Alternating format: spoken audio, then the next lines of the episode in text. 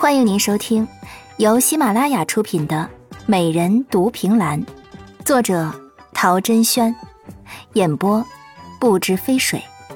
欢迎订阅第三十一集。什么意思？顾嫣嫣蹙起眉，不明所以的问：“你是不是知道我肩头这东西的来历？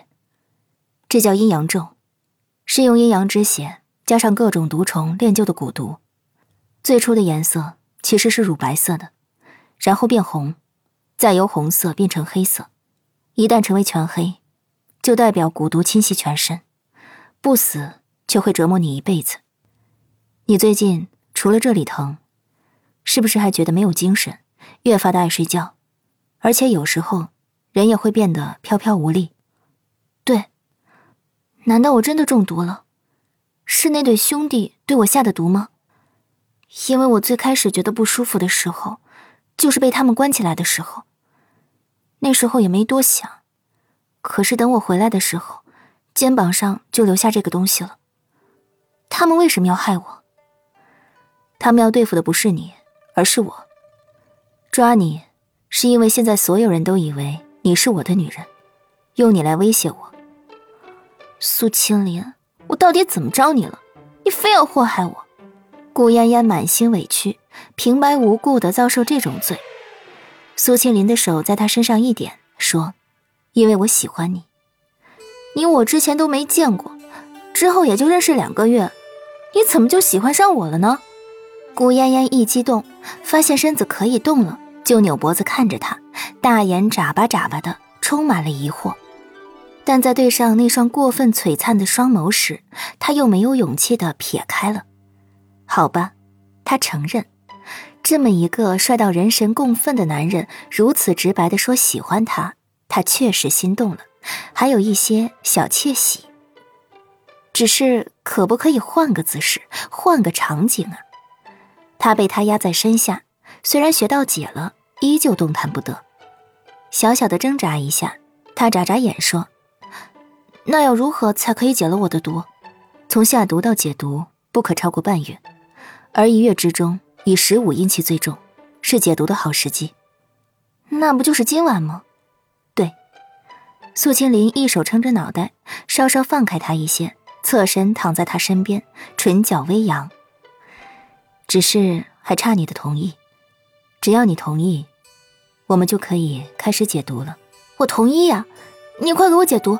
我可不想死，苏青林抿了抿嘴，说道：“可这样一来，你就必须嫁给我了。为什么呀？”顾嫣嫣全然不明白他的意思，苏青林便好心的靠近他耳边，将解毒的过程说了一遍。顾嫣嫣的脸瞬间红透了，她往床的里侧缩了缩，双手抱在胸前，她蹙眉：“非要这样吗？”阴阳咒，故为阴阳。而天地中，除却物时，剩下最纯正的阴阳，便是男女，阴阳相合，加以解药，便可解毒。这是唯一的办法，但需要双方心意相合，不可有半分不愿，否则毒未解，双方都会死。我倒是不怕死，反正去了地府，可以见到我的家人。顾嫣嫣听到最后，眼眸微睁，小心翼翼地问道：“你家人？”都走了吗？嗯，在我很小的时候就离开了。顾嫣嫣垂下眼，虽然她还是觉得自己讨厌苏青林，但这人好歹救过她，而且若他三月内没有完成皇上的旨意，以皇上的身份金口玉言，就算到时候他没有真的想对顾府下手，也难保其他早就看顾家不顺眼的人在背后煽风点火。到时候，整个顾家的基业或许就会毁在他的手中。他虽然嬉皮笑脸惯了，但是也不想做千古罪人。所以在苏青林的注视下，他轻轻的点了点头，声音低的不能再低：“我答应你，以后我便做你的家人吧。”他这一句没敢说出来，也因为害羞不敢看苏青林的眼色。